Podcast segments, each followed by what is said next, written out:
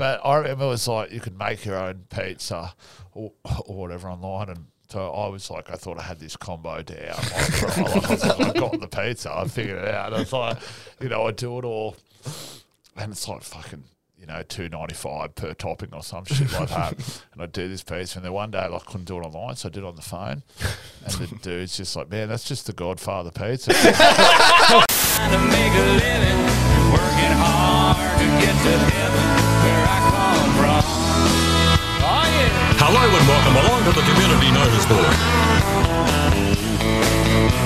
Board. Well, should we get going, Jamie boy? Yeah, ready when you guys are. All right. Hello, welcome to another episode of Community Notice Board, a podcast about suburbs we grew up in, local landmarks, hometown heroes, and coming-of-age tales.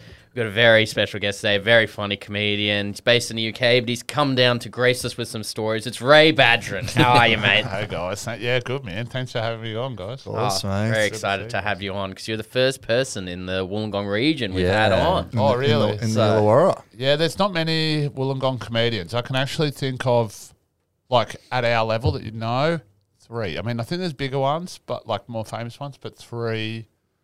Do you know three, yeah, no, I'm not sure. Guess one? I wouldn't know. One of them might be a bit older, out of your time. Shane Madison. Did you guys remember Shane Madison? I don't know Shane. He was from like mates with like Eric Hutton. And all yeah. No, I know who you mean. Yeah. And then a guy from Melbourne. Oh. Jack Drews. Oh, Jack Drews. Yeah. Oh, yeah. Gerringong, I think. Yeah. Right. Yeah. I didn't know Gerringong was in... I knew... It's just like south. Just south, right? Yeah. Okay. I suppose same area. Technically not Wollongong, but yeah. It's just got Gong in the name. Yeah. It's just the Gong town.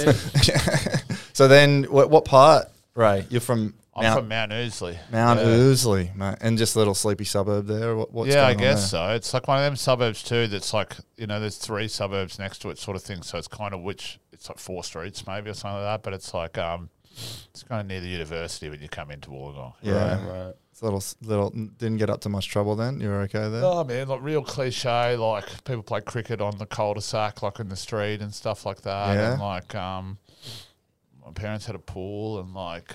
neighbours like would come and use the pool and shit like that. Yeah. You say that overseas, you know, your parents had a pool and like neighbours come and use the pool and stuff.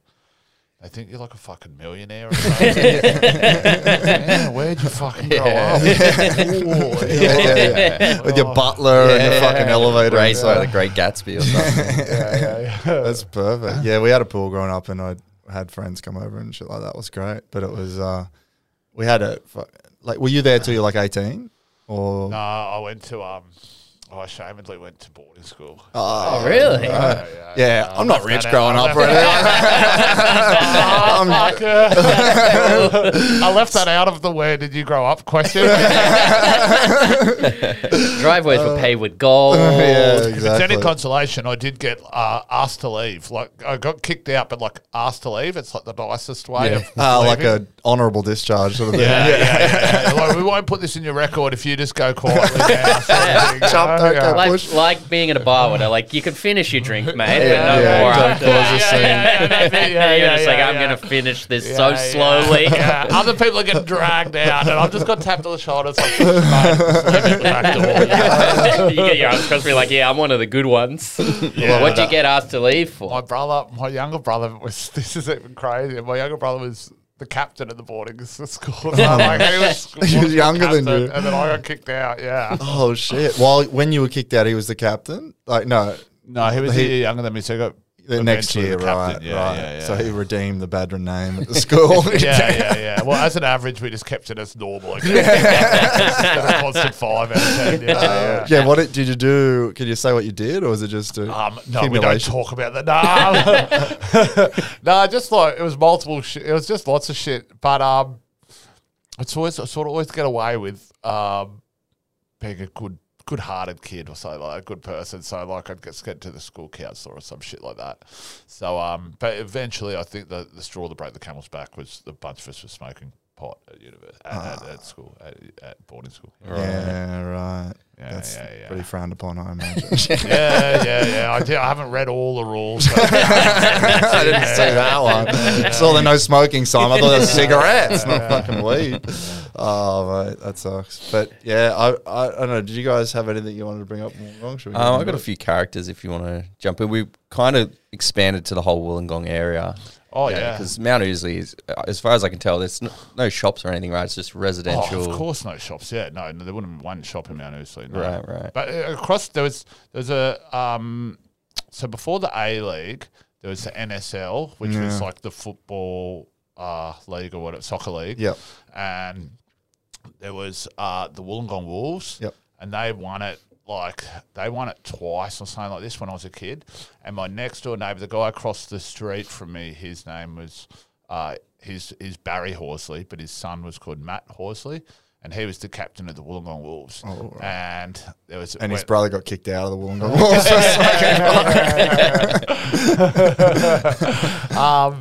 But there was a time, and then there's the Wollongong Hawks, the Illawarra Hawks. They were the basketball team, and there was a time where like they both won the championship.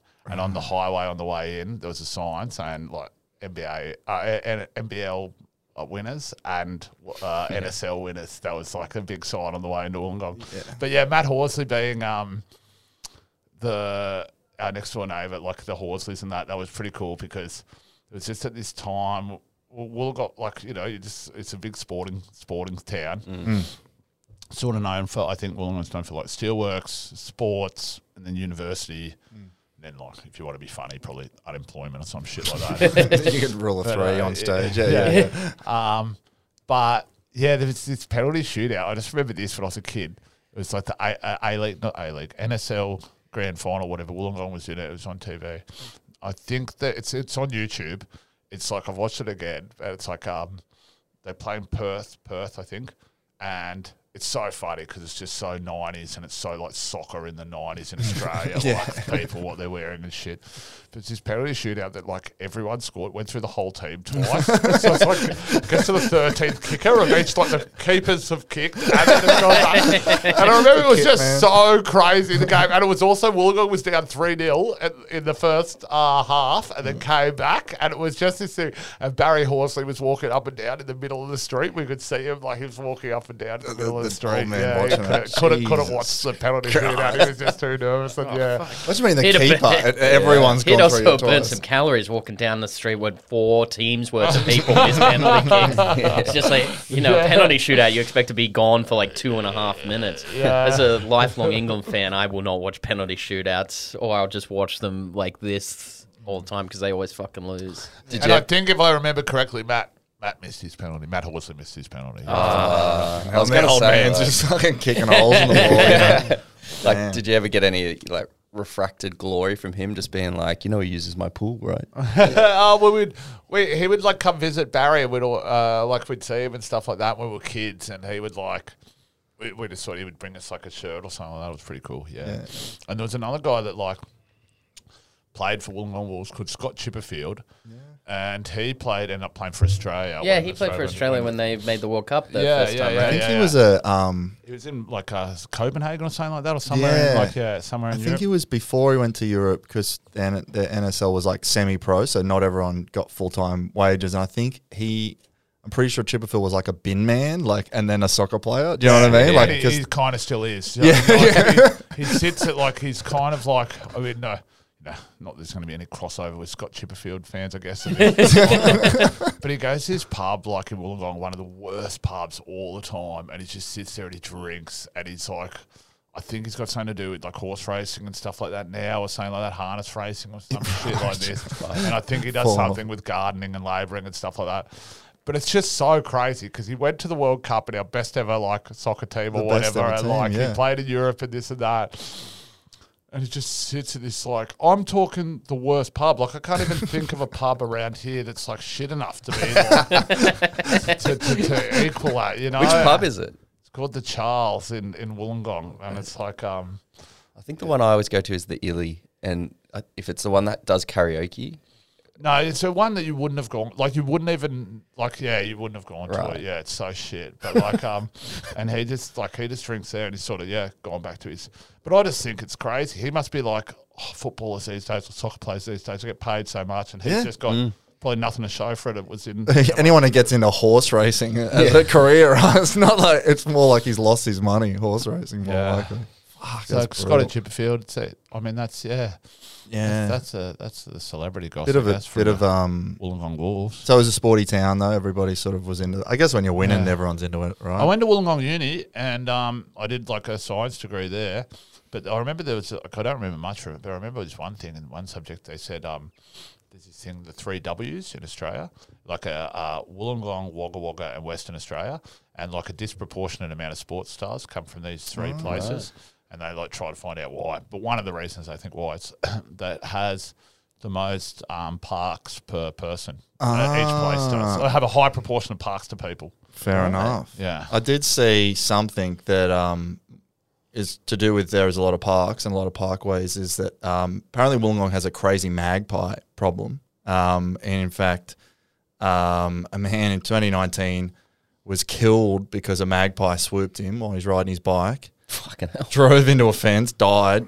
The locals, this magpie was such a beast that the locals named him Swoop Dog, apparently. So Swoop Dog's just attacking everyone. It's a cute nickname for a killer. I mean, like, it's serious. Old Swoopy's up to it again. The guy's just getting stretched off. I mean, if he knew that, that would encourage him, if anything. It's like everyone's calling me Swoop Dog. Flying around with a gold chain on. But I found this hilarious, though, because that happened 2019, and it's like, September's peak magpie season in this country, right? That's when they're protecting the nests and all that sort of stuff. And there's all these areas in Wollongong where there's like just really crazy magpies right near the roads.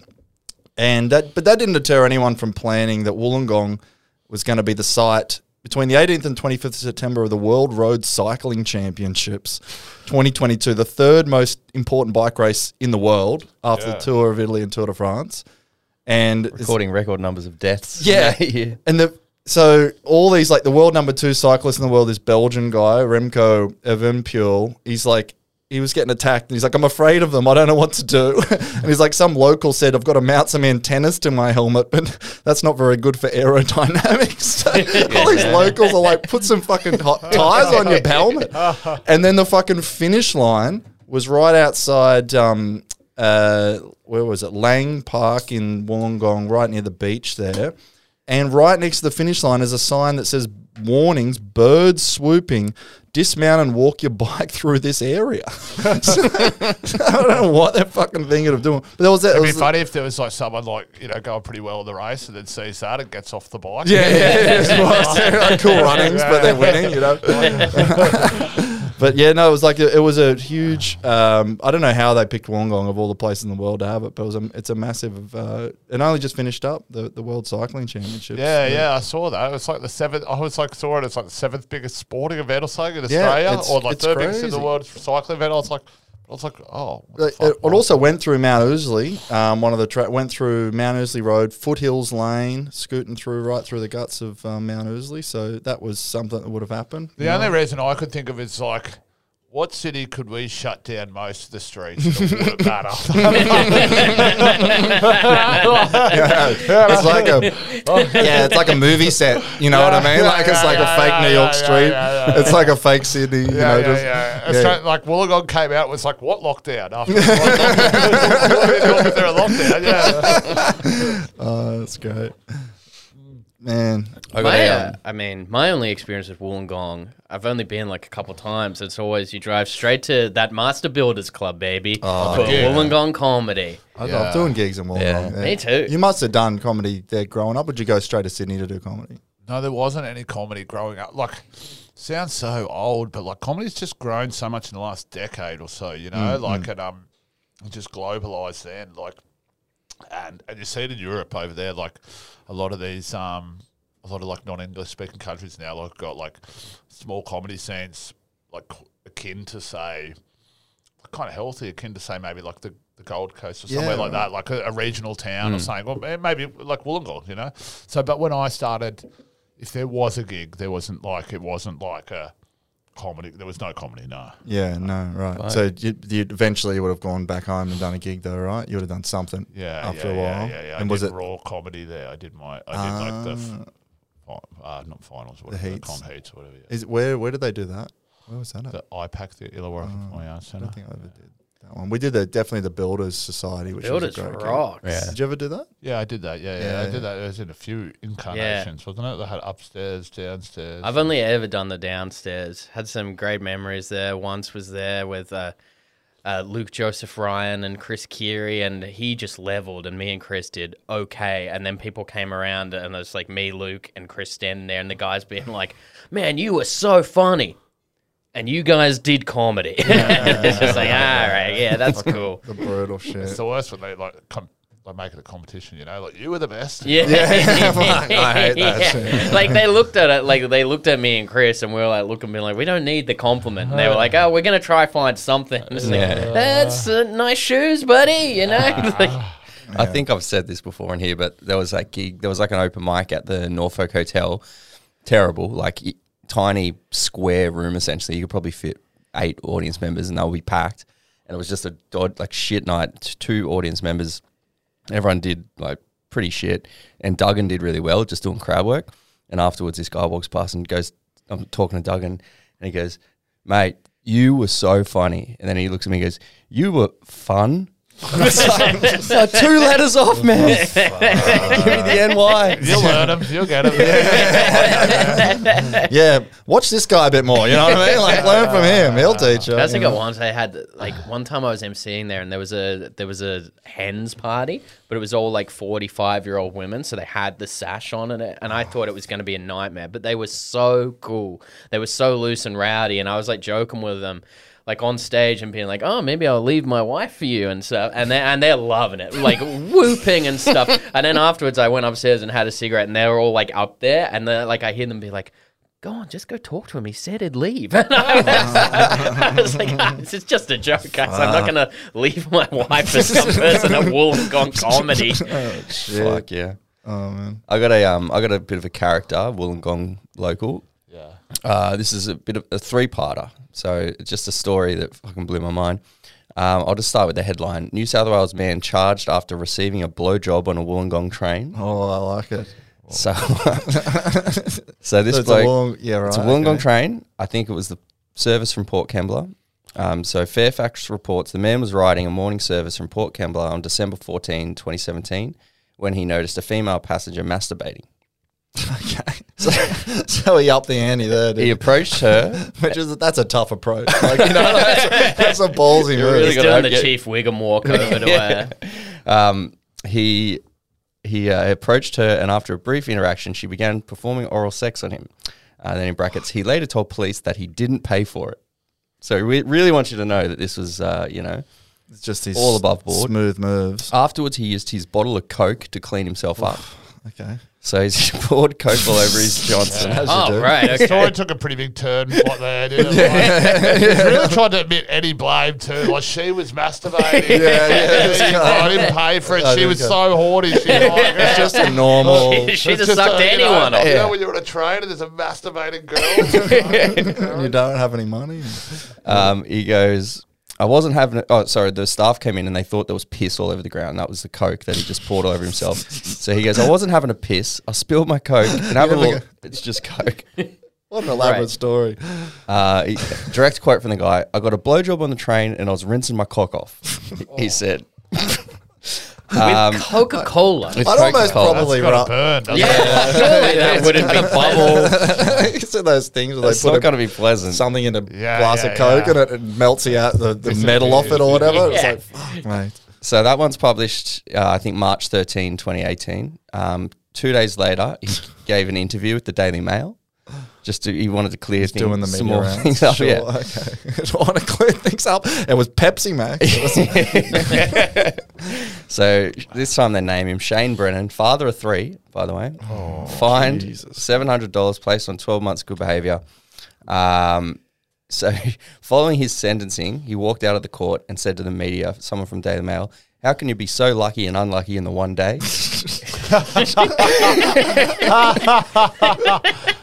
This guy's that's pretty good. Yeah. And then I would have got away with it too. Imagine going home to your wife, just your pants covered in Coca-Cola. It happened again. Yeah. She was beating off. Didn't pay for it. According to Brennan, the woman, who is well known to police, had a mad body. She's probably an undercover police officer. It's one of the easiest honey traps of all time. Just a woman. We've got to send you down. You got to masturbate on the train. You're going to catch people. All right, Brooke. Brennan. Yeah, he was quick to point out that to the paper that she had a mad body. That's what he wanted to. Hell yeah. And apparently she approached him on the platform and said, "I'm horny, will you fuck me?" So direct quote. Wait, is this before or after? This is before. Okay. So direct quote, he goes, "She was pretty horny and ready to go," he said. Toey as. This fucking imagine. Guy. He said he declined to have sex with her, but then when she started masturbating on the seemingly empty train carriage, he decided to whip it out and let her go to town. Are there pictures here? Or like, not of the event, of the people. I've got one other guy comes out. And yeah, so he goes, "She was the one masturbating. If she didn't offer me nothing, I wouldn't have fucking done it." It was over in minutes, and he goes, "As soon as the deed was done, I was out of there and off," which is when he was met by City Rail because he didn't know they had cameras all through the train. And he also seemed a bit confused as to whether or not his actions would be considered normal. Another direct quote from him. "You'd think the train guard would have said, 'Good on you, mate.'" What universe is this guy? How good is it? And then he goes, "How many fucking men would have knocked it back?" So then that comes out, I think, 3 days after the initial report. And then another 3 days later, a few more details come to light. He's writing a book. It actually does sound like... bullshit, like complete bullshit. It does. Like, you know, absolutely. This attractive girl just seduced me on a train. Yeah, exactly. Port Kembla, the worst area of. Like, yeah. Oh, actually, at Port Kembla, I think, I don't know if this is true now, but like it was known as having like a sex working street, something like that. Oh, really? Because I think it originated from like steelwork areas and stuff like that. Right. Then, yeah. Okay. Right. Tradie guys. Yeah. Well, they eventually, like, both the guy and the woman have both been charged. She's come out with her own, like, she's approached the media as well, and she apparently said that the reason that she did it was because it was her birthday. And it was something she always wanted to do. You gotta treat yourself. And then something she always wanted to do. Beat off on a train. Apparently. And then the judge also was like, she said it was her birthday and it was not her birthday. Like, you have to give it. That was a late birthday gift to myself. Yeah. And then the other thing, that just the last little bit of a twist, is that the bloke, Shane Brennan, a photo emerges of him just with a big old white pride tattoo across the guts. Oh, it's man. Just yeah, bit of a milkshake duck. Dude looking like that. I knew it was. So, like, I just... You have to. Because you hear this story and you're kind of like... not knowing what it's going to be, but then I was just like, "No, it's pork. It's just going to be this disgusting, just a rad, you know, like a white pride tattoo." So that's the story of Shane Brennan and Chantel. God, you know that like that cartoon. Is it Damo and Darren or something like that? That was like went a bit viral, and that's they a guy made it, and it's now been turned into a TV show for the ABC, I think. I think Damo I've heard and it. Darren, it's a Siggy Butt Brain or something. Yeah, like I've heard that. Of Siggy Butt Brain. Yeah, it's like a cartoon, but that's at like that's at a train station near there, like that Dapto train station. Right. So you can just hear the like announcement in the background, and it's like set on like I've seen, that's when I used to watch a footy show and they used to go to the Dapto dog racing track. Yeah, and that was like, and I didn't know where Dapto was as a kid, you know, but it was like everyone, it was, obviously it was like just everyone, no one had teeth, all tracky dacks down at the dog racing. My auntie does live there. Oh, really? Yeah. Was it a birthday on the tree? No. We always go down there to the, I suppose it's like, it is pretty like dodgy. We go to the races at Kembla Grange, always down there. The horse race. Yeah, and it seems fine enough. Seems fine. I'm not hanging out at the train station very often, you know. Not treating yourself for your birthday. Yeah, exactly. So wasn't too rough, though, when you were growing up? Like, I mean, that's the more southern part of Wollongong, so, you know, not the part, like, I came from was more... Well, it's kind of like Newcastle, I suppose, you know? Like, there's probably, like, you know, just like more outskirts and regional parts of it like that. But, no, it wasn't really. I feel like it's, like, with Wollongong, it's, like, nice. and then you go further south and it gets dodgier and dodgier, but then you go even further south again, nice again. Yeah. Like where Gerringong, like we were talking about, and Girola and stuff is like super nice. It doesn't have like the North Coast vibes, but yeah, it's certainly like the richness of sort of Central Coast or whatever and stuff like that and further up. But yeah, it certainly does. Yeah, and then like the north part of Wollongong, like Tarul and Coalcliff and Austinmer and all that, that's like as expensive as Sydney now, like more even some parts of it. Yeah, it's like a, but yeah, I played soccer at Balgownie Magpies, and I did Magpies surf club at the South Beach Penguins. I think it was South Beach Penguins. So I never really ventured too far down south. I guess. Did you go to was Fairy Meadow right nearby? Fairy Meadow's where the Charles is, where Scott Chipperfield goes to the pub, and it's not too far from Mount Ousley. Yeah, that's near Balgownie. It's near every, like it's just I was there like 5 days ago. Have you ever got the Dominoes from Fairy Meadows? Because got a bit of a funny story of a guy. 2016, Tim Driscoll ordered $37 worth of delivery from local Domino store, and they failed to deliver, and he's waiting 14 months for his delivery before he took him to court and sued him. And he won $1,200 from Domino's. Holy shit. This guy is like a personal injury claims lawyer, and he took Domino's to court. He asked for $9,000 in damages because they didn't give him a fucking pizza order. And Domino's just didn't turn up to the court case, and the judge awarded him $1,200. Jeez, that's not bad. I know. It's a good little racket. Yeah. He's just like a guy who knows the fucking 14 system. 14 months? Like yeah. So he ordered it, they didn't come back, and he put in a complaint, and then he waited like a certain amount of time because he knew the system. And after 12 months, he took them to court and said they never delivered on their contract and damages $9,000 the cheeky bastard went for. But it'd be so good if like the whole time the app was still like showing. We're cooking. They've quickly got to find it. It's just sitting there, got fucking bugs all over it. They can't, you know. And you remember when like when pizza first, like Domino's was the first one to sort of go online with the image and shit like that, it's just like it was a novelty in itself, you know. Like they were getting a lot of traction just from that technology, I'd say. I know. But I remember it was like you could make your own pizza or whatever online, and so I was like, I thought I had this combo down. I got the pizza, I figured it out. I was like, you know, I do it all, and it's like fucking, you know, $2.95 per topping or some shit like that. And I'd do this piece, and then one day I couldn't do it online, so I did it on the phone. And the dude's just like, man, that's just the Godfather pizza.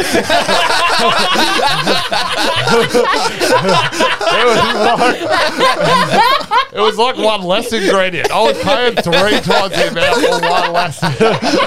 One less ingredient. You know? That's the Godfather. That's incredible. $16 that's so or some shit. It was like, could have been 6 or this whole time.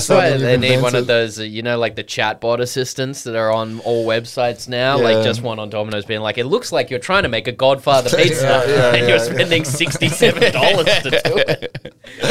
I remember that you used to make it, everyone could upload your own like make, and then other people you could like get Susie's version of whatever and they're always just dog shit. That was like, ridiculous. Yeah. When they first started like the whole online ordering system where you'd turn up to pick up your pizza and you have your name up on the TV or whatever. My cousin, just for months after that, we'd be out drinking beers and he'd always be like, check this out. Walk into the Domino's and be like, oh yeah, I'm just picking up an order for Shane. And then the lady be like, sorry, you've got nothing in here. He's like, well, I ordered it and I paid for it. And she go, you get evidence? He's like, no. And then he would just stand there until they gave him a free pizza.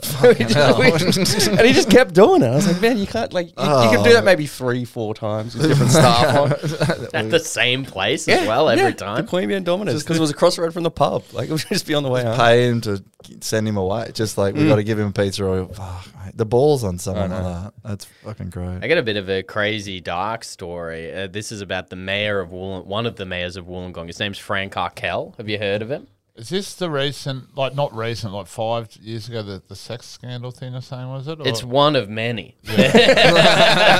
I just remember it was in the there was like a bit of a sex scandal in the government in yeah, there's construction maybe or something. Two pretty huge ones. This is probably the more sinister one. The other one I also have some stuff on. But Frank Arkell, he was like known for his promotion of Wollongong, and he coined like the term "wonderful Wollongong" to like advertise it. Yeah. And he was like, I don't know if anyone's using it. I was going to say, that's the first time I've heard. Like, I coined it. Well, based on what happens to Frank Arkell, I'm not surprised really, because so he was like a big advocate of the city, and like apparently in the 80s it was struggling economically, and he kind of steered it through the skid, and like a lot of people thought he was like the city's savior, but I mean, his big dark secret, huge pedophile. Boy. Oh, yeah. And so, like, he had... Seems like a prerequisite to be a mayor in this country is to have a fucking pedophile. I mean, every town, it's like, if it's got a private school, there's a network of pedophile teachers. If it doesn't have a private school, someone in parliament's a pedophile. Yeah, if there's not a parliament there's a pedophile hanging around. Somewhere. But so, like, he had a secret life for, like, years, like, preying on young boys, and it didn't become public until after he left, like, office. I don't say how it couldn't have been a secret life, you know? It's like, well, yeah, exactly. It's even worse. He was an open pedophile. Yeah. He was honest about it. Just on the bench being like, as a pedophile, why don't we put more wet and wilds in the middle of the city? Like, you kept this a secret. And the worst thing is you lied about it, Frank. But yeah, so he basically, like, he left public office, and then there was this huge anti-corruption, like, investigation into pedophilia, like, in the government, and this anti-pedophile campaigner outed him in state parliament by asking if he was this identity known as W1, who was under investigation for having sex with underage boys. And basically, Arkell, he was this man who could do no wrong, savior of the city, and then basically, like, forced into hiding. Forced makes it sound like he was a victim here. He went into hiding because, like, and he denied all the allegations, and he was trying to clear his name, and he was due to appear in court in 1998 to, like, dispute the fact that he was named in this investigation. But then he was found brutally murdered in his home with his, like, own Rotary Club pins, like, shoved in his eyes and, like, cheeks and stuff. Wow. So, like, the police went about investigating it, and, like, from a tip-off from, like, a friend of this person, they found out it was a name named Mark Valera. And so they're gearing up to arrest Mark Valera. But then Mark Valera walks into Wollongong police station and is like, yeah, I did it. I killed this guy, and he had also killed another bloke like 2 weeks prior, like decapitated this other guy. Yeah. And doesn't keep secrets, this guy. You know what I mean? So, he's an open book. So he said he killed Arkell because he was a very, very horrible man. And so, like, once Arkell was dead, like, all these articles started pouring out about his secret life of being a pedophile, because apparently what he was doing was he was... I have to describe pedophilia to us. What he was doing is he was getting these boys. But no, he had been, like, suing publications for defamation when he became aware that people were writing for him. So this guy, Valera, he goes to trial, and he uses... I'm not sure if this works anymore, but he used the homosexual advance defense, you know, where you're like, oh, this gay bloke was coming on to me and I wanted none of it, so I killed him. And, like, that used to, like, help. And he basically... It probably still works at Wollongong. And so basically this guy claimed, like, Arkell, like, came on to him and, like did some...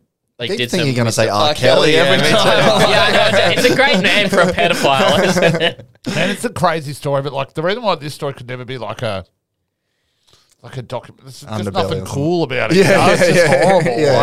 Yeah.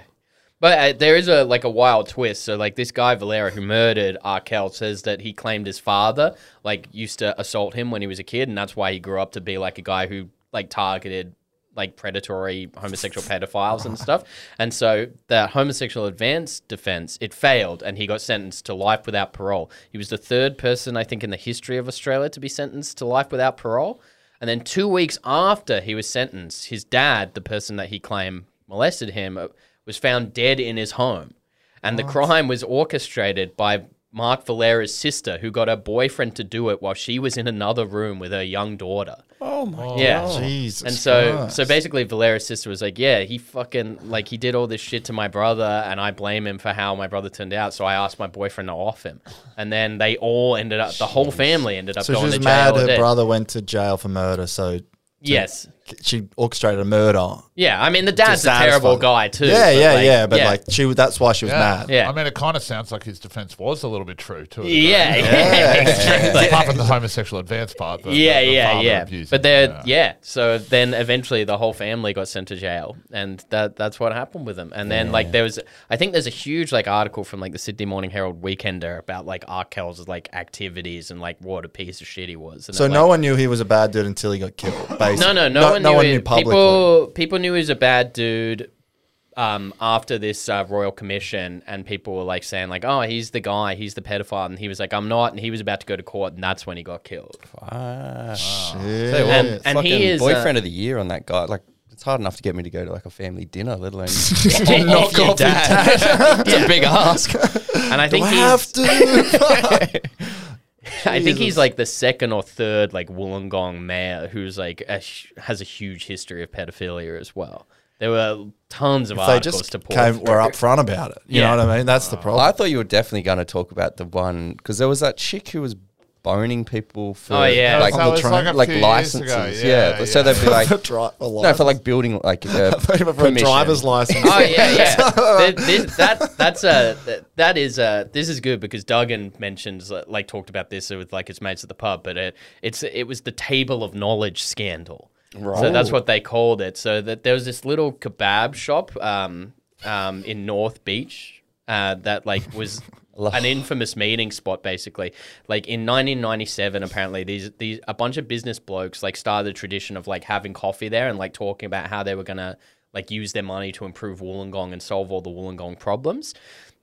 And like the first like public knowledge of the table of knowledge came out in 2004 when like one of the founding members died because he fell into an empty tank at the Port Kembla sewage treatment plant. Like he just went 9 meters down and splat, and then like the table of knowledge became public. So hold on, they pushed him? What? No. He was just like there, and he slipped, and he fell down. He's just hanging out of the sewage. This doesn't sound right. It sounds like a mafia. Walking in the sewage. I mean, like, at least he fell. Walking in there at night by himself. Yeah, exactly. Went for a little walk. You know, when you go around the sewage treatment plant, you know, having a look in the empty one. I mean, would you prefer to die by falling in the empty tank or the full tank? Oh, like, if you were just like, you drowned in shit. Like, I'm sitting at home, dude. You know what I mean? I'm not doing either of those. I'm not visiting the treatment plant. Drowning shit could be one of the worst ways to do it. I think it might be. Drowning is one of the worst ways. So drowning in shit, it's actually the worst. Yeah, there's like a famous thing, I think, in Germany somewhere in like the 13th century. There was a castle, and like all the nobility, like King of England, like everybody around came for like a big event, whatever it was, like a conference essentially. And the way they'd set it up was like all the sewerage is under where the dining room is, and the weight of all the people being in there collapsed the whole fucking floor. Jesus. And so like the King of England like drowned in shit, the fucking king and all, like everyone was drowned in shit. It took out all the nobility. Damn, that rocks. Yeah. I was looking at it the other day. So why, when that guy died, did the table of knowledge be formed? No, it had been formed before. So he died, and that's when it became like public. People were like doing obits for him, and like the Illawarra Mercury being like, hey, and they've got this thing called the table of knowledge. Right. But it basically like resurfaced again when this woman, Beth Morgan, who was on the Wollongong Council, she was a big land plan. She got sacked because she was involved in the assessment or approval of 4 major Wollongong developments worth $135 million, and basically she approved all these because she was having sex with all of the people that put the assessment requests through, and like took payments like bribes for handbags, cash, like perfume and fucking, and she basically put them through. So like a lot of like the Wollongong, like as we know it now, the building is all done from this like sex for property scandal. So hold on, she was having sex with them and then approving their license. Yeah, yeah. So she's like, I'll approve your license if you fuck me. And the guy's like, okay. Hold on, what's the catch here? I mean, it doesn't go into the catch part of it too much. But yeah, basically she like accepted all these things, and she had been involved with like 3 or 4 people. And like she obtained approvals for like $100 million like properties because she was just fucking all these people. And then, that's when the other table of knowledge like stuff, because she had started attending these meetings as well. And she would bring like... She was going under the table of knowledge. And she's a mom too. So she's bringing a 6-month-old like child to the table of knowledge meetings being like, Yeah, well, I mean, we could get this like waterfront building picture if you know you fuck my pussy and stuff. That's like earmuffs, you know. Like, fucking hell. Yeah, so that that happened, and like it made Was she that Ford, or was that a little bit of Jamie Kirk colour commentary? That was a colour commentary. Jesus, I should say Sydney Morning Herald article. Yeah, I should say allegedly, I guess. She said, and I quote, "Fuck my pussy." Yeah, but so yeah, that like that really exposed the table of knowledge, and it made the bloke who owned the kebab shop really mad because like, can you guys get out of my kebab shop? Yeah, well, because apparently like once that happened, like the media started to come down to the kebab shop, and he's like, man. We're just like an honest kebab shop. Like we open at 5 in the morning, we close at 4 in the morning. We sell milk, we sell newspapers. All these people are come down, and he got really mad because the Daily Telegraph like went and wrote about the table of knowledge and said right, it was. So this guy opens at 5 and shuts at 4. Yeah, he's got a one-hour period. 1 hour sleep a day. Yeah, I mean, no time to clean either. You know, I'm assuming he lives upstairs. Otherwise, a lot of time. Travel time. 1 hour sleep, I'd probably have a pretty short fuse. Yeah, I'd be cranky too. But he was saying that like the Daily Telegraph, they called the cafe dingy, and he got really mad because he was like, "This reporter didn't even come down to my cafe. Like I've called her, and she hasn't returned the call." But it was called the North Beach Kebab Shop. It's now gone. Unfortunately, it's been shut down. Did you ever go there? No, not that I remember. Not that I may possibly, but never saw anyone exchanging sex for property down there. I wasn't invited to that table. Raising another table. Let's look it over. Just like, oh, fuck. Yeah. Do you reckon I just sneak over there? You know? They're all fucking each other. Ray just sits down next to him. Man, there was some iconic like food places though. Growing up, there was like Chico's chicken shop. It's still there, like it's in Taronji, but like they had like. And it's insane to say these prices now, but like it was like $5 schnitzel burger and a big schnitzel, like, and that was just like your classic like schnitzel, lettuce, mayonnaise. But you could probably get add-ons, and I don't even think it was like anything extra, and a drink for $5, you know. Wow. And that was like, you know, you'd get that at uni, you'd get that. I think it went up to like $7. You're okay with that now? It's only like fucking $15 or something. That's unreal, isn't it? But yeah, it was like it's a good like little haunt to the Chico's, like it's synonymous Chico's if you grow up there, like in my age group, I reckon that. And so that was, and then there was like a rival one called Caesars, and they were just like. Sort of the exact same shop, and they would do it too. And you'd sort of go to these schnitzel burgers at either places. Yeah. Play them off against each other. What one did you reckon was better? I was just a Chico's guy because it was closer to my place, and that was where I started. But I would go to Caesars too, but I wasn't like... You're putting enough add-ons on your chicken burger too. He's like, this is just a Godfather pizza again. Let's swap out Ray's like, can I have bacon, lettuce, and tomato? And I'm going to invent that one myself. No, that's a BLT, brother. You know? And then the North Wollongong Hotel had like... North Wollongong Pub had like... $7.50 like meals, like growing up, steak and stuff like that. You know? Yeah, like, the pub in Newey had Northern Star, and it was like they had like pints, massive pints that were like some day of the week it was either like $4 or $5 or something, and then they had these full on meals that were $10, proper massive big meals, and that was like just like every. You just go there like 4 nights a week, you know what I mean? Yeah, Sit down. Yeah, yeah. And it was not a, you know, you go have a pub meal now and it's like a tiny little bit of shit. It's like, they're obviously cutting corners now. This was like, you couldn't finish it. Yeah, yeah. It's fun. I reckon like Newcastle, the difference is my theory of like Newcastle Wollongong. Just because like Newcastle's like that extra hour away, it's developed. It's like a little bit more of its own sort of, culture or like identity, so to say. Whereas like Wollongong, because it's just like, since I was a kid, it just doesn't have an identity, it feels like. It's kind of a university town. It's got these coal mining roots. I mean, I suppose Newcastle does too, but steelwork roots. But, like, they're kind of gone now, but they're still ingrained. And then you've got, like, the surfing aspect of it. You've got the sport and rugby league aspect of it. But it's just – and you've got the – it's kind of just doesn't have a feel. But whereas Newcastle's developing its own, like, you know, you've got Derby Street and you've got things like that where it's, like, Wollongong.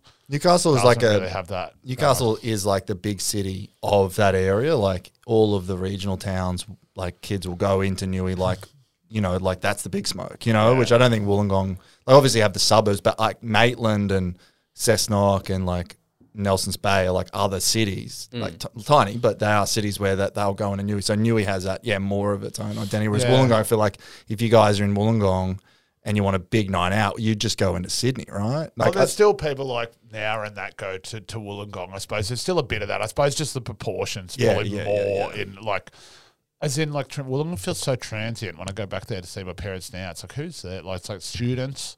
Like, who would stay there and start a life there from a younger age? Not that there's anything wrong with that, but I just, what kind of business and industries would you go into? Yeah, like, it's so close. I don't know what you do. And then you've got, like, all Thirroul and Austinmer in the northern part of Wollongong, which people are pretty much just living in Sydney nowadays and commuting back and forth. Most people would, yeah.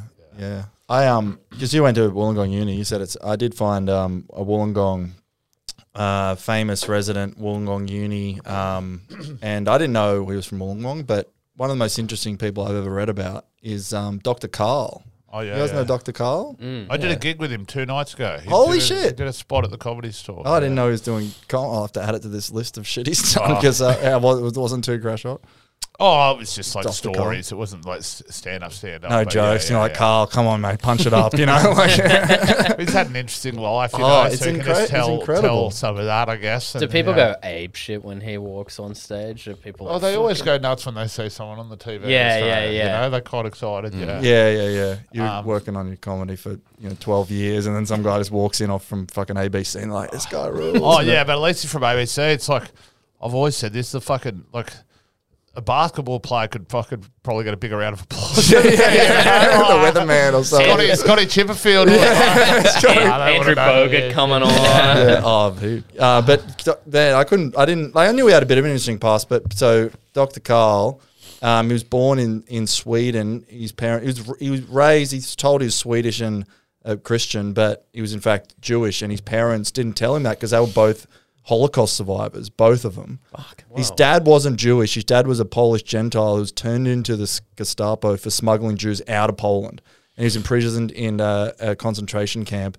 And to avoid execution, he swapped identities with a dead person by bribing a guard with a tin of sardines. So that's how his dad gets out. His mum was that's probably good for a 10 at the store, I reckon. Yeah, you got 10 minutes of that for sure. So then his mum was a Jew and was sent to Auschwitz. And she only escaped when the Nazis ran out of Zyklon B at the end of the war.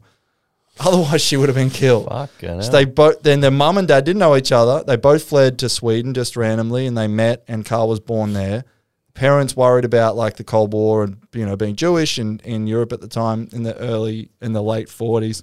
Decided to flee for the USA. They missed the boat. They got on the one the next day, which just happens to go to Australia. It's the only reason they're here. And then he ends up in Wollongong. And Carl goes to Edmund Rice College in West Wollongong, and then he goes to University of Wollongong, gets a Bachelor of Science degree, and then he starts as a job like during... Oh, mate, just like similar to me, I guess. Yeah. You got a Bachelor of Science. So then he was his job during uni, he was a ditch digger in Dapto. So he was digging ditches in Dapto. He worked... I don't know what he was doing, but he worked as a filmmaker, a car mechanic, a TV weatherman, a taxi driver in Sydney, and then at one point he was a roadie for Slim Dusty, Bo Diddley, and Chuck Berry. This is like the most ridiculous fucking run-up of a resume. Yeah, it's really put in my special skills section at the bottom of my resume. Microsoft Word and Excel Advanced. Proficient in PowerPoint. Let's make it my 1-year gap year. So after he finished uni, he got a job as a physicist working at the steelworks in Wollongong. He designed a machine to test the strength of steel made for use in Melbourne, in a bridge they were building in Melbourne. He was asked to fake the results of the test. Oh, yeah, he told me this. This is what he was saying. Yeah, really? Yeah, well, he just said, I only know that he was asked to fake the tests, and he resigned from it because I guess they're pressuring him to say the steel was fucking stronger than it was. So he designed the machine, and then they said, just bump it up. And he's like, no, I'm not doing that. Off a bridge? Yeah. Yeah, he said the next place he worked asked him to lie too, wherever that was, and he quit there too. That's what he was telling me. Yeah, and I didn't see that one, but I'm going to trust his word over Wikipedia, But he did say he worked for Fred Hollows, the eye doctor Fred Hollows, and wasn't him that told him. And like some guy can't see, he's like, "Say him, he can fucking see." And he got a Did Dante raise money for Fred Hollows? Yeah. Allegedly, I mean. That was a great... Did you remember? You must have done Dante gigs. Oh, you must know. Man, I've never done it. I don't think I have, and he's got me on his website saying I've done it. They put it up all the time. Like in earlier days, and I was like, "That's great." It was sad that he was like using my name anyway. It's like the big draw card. And they're like, that wasn't even true in itself. I was like, yeah. I remember I did a gig once, and Dante was like, "We've raised, we've been donating." I'm not going to do the voice because you know, but it was like 20 years of donating to Fred Oller's Foundation. The crowd, and I heard the crowd, and someone was like, "Oh wow." And he goes, yeah, we've given over $800. And she just goes, oh. I'm like, just don't say the second part. Ticket price is $40 a head as well. But anyway, Carl worked for Fred Hollows, and he invented a machine to pick up the electrical signals off the human retina that is diagnosed certain eye diseases. So this is great. And then he just decided, all right, I'm going to do a degree in medicine. So he does that. That's when he becomes Dr. Carl at the age of 32. And then he started working in children's hospitals around Camperdown, and some kid died of whooping cough because people weren't vaccinating the kids, and he got really upset about it. So he went on TV to push the efficiency of vaccines, which kick-started his media career. Damn. So he's voted, like, he's just had this crazy, you know, he's on Triple J and ABC and all those shows. Like, he's just like the king of science. Did it say when he started wearing the shirts? No, I mean, yeah, probably. I wonder if that's like a lifelong, you know? What do you think? You know he's always wearing wacky shirts. Yeah, so they don't have a wacky search session on Wikipedia. Well, they should. I want to know. It's right under personal life. Like, was he ditching? Yeah, you can have a look at his school photo from everyone.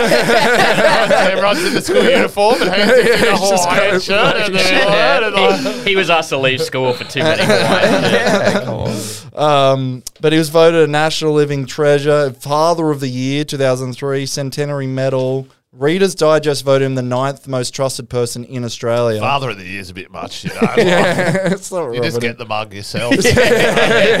Father, yeah, it was awarded by his kids. But then I love this because all of that, that's his big life. And then he decides 2007 to run for federal election in the Senate.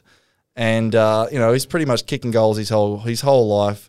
And then he goes to, runs in the Climate Change Party. They need 600,000 votes to get elected. He gets 37,000 votes, slightly more than the fishing party with 27,000 votes, but slightly less than the shooters, fishing and lifestyle party with 45,000 votes. So the fishing party's clearly letting down the shooting fishing. They split their vote. You know what I mean? Like, I know he needs to. They need to combine forces. But yeah, so then he didn't succeed in his election career. But there you go. That's Dr. I guess you got to fail at one thing to keep. I know. I feel like he's doing every other. He's freaking medicine, science, TV, wacky shirts, you know, he's everything. But digging ditches, but he's a Wollongong hero. So there you go. Fuck yeah, I can't believe you did a gig with him. That's great. Yeah, was it the store? Yeah, yeah. He was doing his solo show, like he was doing like, which is kind of a bit of a, like a funny lecture, like science and stuff like that, and chatting. And then did a spot in the second show. He just came and told a story. He was watching it, and then is a nice guy. Really nice. Yeah, loves comedy and stuff. Oh, and that's awesome. Oh, we can try to fucking message him to come on. And yeah, he won't reply, and then that'll be that. DM. Yeah, like I heard the wacky shirt thing. Yeah, we want to know. Get to the bottom of these wacky shirts. Comes here in a plain shirt. What was your first job in Wollongong, Ray? Oh, I didn't like. I worked for like my dad owns like a small business. I worked for like an electronics shop down the road there, like in their storeroom and stuff like that. And then like. I did like work experience at places there, but I suppose my first job. Yeah, fuck, man. I've had like a few different, like, I've never had an actual job, like an actual career, but I've had like heaps of random little jobs and stuff like that. Yeah. So, like, I did work for like a marketing company at one point. I worked for like a, you know, retail shops thing. Never been fired or anything? Yeah, I have, like, but not like, nothing too crazy. No, I quit. Like, I worked at, like, the NRMA call centre, like, in Sydney, and I just quit one day in the middle of the day. I remember that, like, I was reading the book Fight Club. I got real motivated. I was like, fuck this place, man. Fuck this place. And I went home, and I just remember, like, the next day, I was like, well, that's a bit much. You know? I can't go back there, like, you know. Oh, shit. And then, yeah, but then I had one, like, I had a job at worked at this wine call centre. Yeah. That was crazy. That was, like, and a few comedians and, like, It was like set up. It's the craziest place. This is, I always think of this. So it's called Cellar Force when I worked there. Matt O'Kine was the first person I knew that worked there. He got me a job there. And it was set up. It's since been sold to like Woolworths, and now it's a big thing, a legitimate thing. But when it was starting, and I came into it and it had already been starting and up and running for a bit, but it was like a boiler room for like, for like selling wine, right? Like, so like this guy had figured out, this guy and his friend had figured out that you could sell wine on the phone somehow, like, right? Like, because old people still have phones and they like wine. Yeah. So I think it must have been happening in other countries or something like that. So what they do is they'd go to wineries, and like I think wine's like a sort of product. There's a word for it, like a proper term for it, but like once it's made, like it's decreasing in value. You've got to sell it because it's like, and then like, it just goes to waste half of it. So you can sell it. So they'd go to wineries and be like, hey, can we, if we can sell like these wines here, can we get 50% of the profit? And they'd be like, yeah, if you can sell it, sure, yours or whatever. And then so they'd set up at wineries, hey, would you like to hear the latest wine special or the latest, join the wine membership club here, and get their phone numbers like that. And so it started with one or two wineries. And by the time I started at this company, it was kind of like a legitimate company, and I say that with like my fingers in the air. But like so, and it was set up by like one of the guys was not an actor, but the other guy was an actor. So he got all his acting friends, and I think it was from Queensland, and I think it was from like a QET or the university that Matt went to, I think too, and like he did. So a lot of those actors from there started working there, and. So people are neighbours and shit like that. They'd just be working there. You'd be like, oh, all right. Like, Toadie's on the tools again. And then, like, so here's where the dodgy part was, like where it's like you're pretending you're at the wineries. So at like by the time I'm on there, it's like multiple wineries across Australia. So you go from pretending you're in Perth, pretending you're in Melbourne, to pretending you're in like everywhere. Like, and you're just like, oh, it's Ray here calling up from Coriol Wines in the. How are you? Yeah. Go, yeah, John, yeah, just doing the membership call, mate. And then, like, by the time I went there, these lists had been so. They'd just done this so long. So there's different tiers of lists. So there's people that buy every time. People that, and then there was the cold calls with the people who just signed up, and they had about like I think it was like, they weren't even that cold. They were like a 40% conversion rate or something. So the top lists were like 100% conversion rate, and like I made friends with like my team leader, so I'd get all the good ones. So I just sit there, just pretty much like filling out these forms for people's wines and trying to upsell them on their old orders and stuff like that. But you just like the call would drop in, and you'd be like. You know, pretending you're in the Margaret River, my mental state would be like I'd pretend I was like a cellar hand. Like I'd be like, yeah, I just work in the cellar. I'm just like moving the boxes around. Help me get into character, you know. I'm stepping on the grapes as we speak, you know. And I'd be like, yeah, it's Ray here from Balgania, stay in the Yarra Valley. And they'd be like, mate, how are you? Is that post office down the road still? And you'd be like, yeah, mate, yeah. Because how's Tony down there? Oh, mate, you know Tony. Yeah, like, you're trying to answer everything as vague as possible. And to be like, how's the weather down there? Oh, mate, you know Victoria, mate. You know what it's like. And then you're like, yeah, mate, yeah. You'd be like pulling up the app on your phone. Like, there's a cyclone happening. Oh, shit. And then, yeah, so that was like a crazy job. And I always think about that, just pretending. And then, like, and... It was like, sell, sell, sell, sell. So the wineries would come in every day. So by the time I started working there, they were like the number one wine salespeople in like Australia sort of thing. Sure. So like wineries were just like seeking them out, go like, will you sell our products and stuff like this? And then they sold to Woolworths, and now they're part of like Dan Murphy's, Langton sort of thing. And then it changed. Like I remember...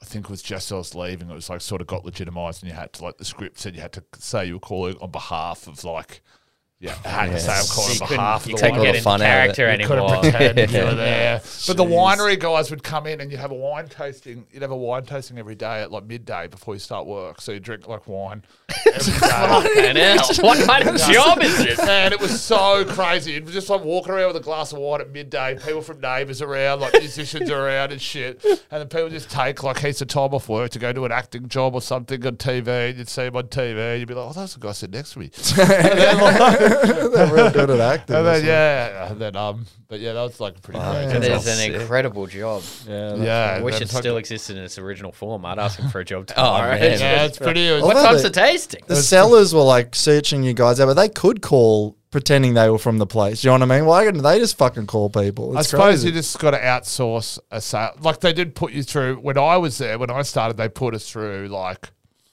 2 weeks training of like, paid like wine tasting and like so I got like some wine qualification and then but like just learning the script I suppose and learning to navigate through that I guess you know so you have to in the training learn a little bit so if someone's like hey Shiraz you're not just like red. Yeah, Shaz is great.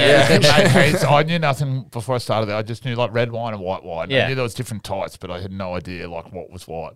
And then like I learned pretty quickly. I learned the regions and I learned that. But then, you know, people just throw out a question. You just lie and be like, well, Google it afterwards. Like, oh, fuck.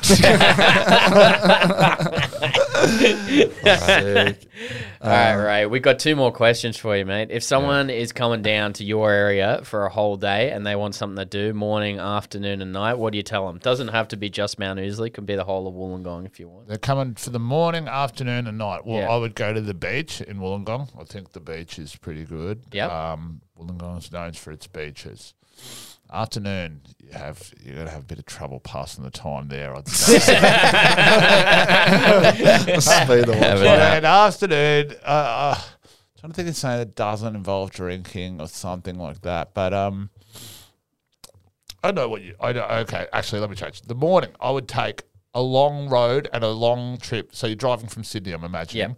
Yep. You'd go down the what's the new road? The Stanwell Park. Do you guys know what I'm talking about? Stanwell Cliff. That goes off the cliff. Yeah, that's cool. Man, that's fucking amazing. Yep. That's like some James Bond movie shit. And like it's just pretty. No one knows about it. Like people know about it, but like if that was in Europe or something like this, it'd be like a one of the most like visited places. It's so amazing. Right. You're driving on like these amazing cliffs that just like on the water. Really cool. So I'd drive down there, I'd take a really long morning driving down there, making stops, having coffee, stuff like that. Then I'd get to Wollongong, I'd go to a beach, I'd probably go to North Wollongong Beach. And I'd go for a swim there. Then in the evening I would go for I'd go for some beers on the beach there somewhere, probably at I'm a bit out of touch with where to go for a beer, but North Wollongong Hotel's pretty. That could be a really bad choice. You know? I don't really know like what's suss cool them out. What's just go to a nice. Cool now, but like they change. It changes every fight. In Newey, like the cool local is now like shit, and the old grungy shitbag hotel is now all cool and you know what I mean. It's a different vibe. Like they sort of go through waves. So once they become shit for a while, they come back up. So you can't trust that. Just go. Yeah, but like actually, that last bit of Wollongong Hotel wouldn't be. But I'd go for a beer somewhere cool. Sick. Awesome. Fuck yeah, that's a good day. And the last question, Ray, is your comedy career has ascended to the highest heights you can ever imagine. Yeah. When all is said and done, would you settle down in Wollongong or Mount Ousley? Not in a bad way. It's just that I don't know. Yeah, no, I doubt it. I doubt it.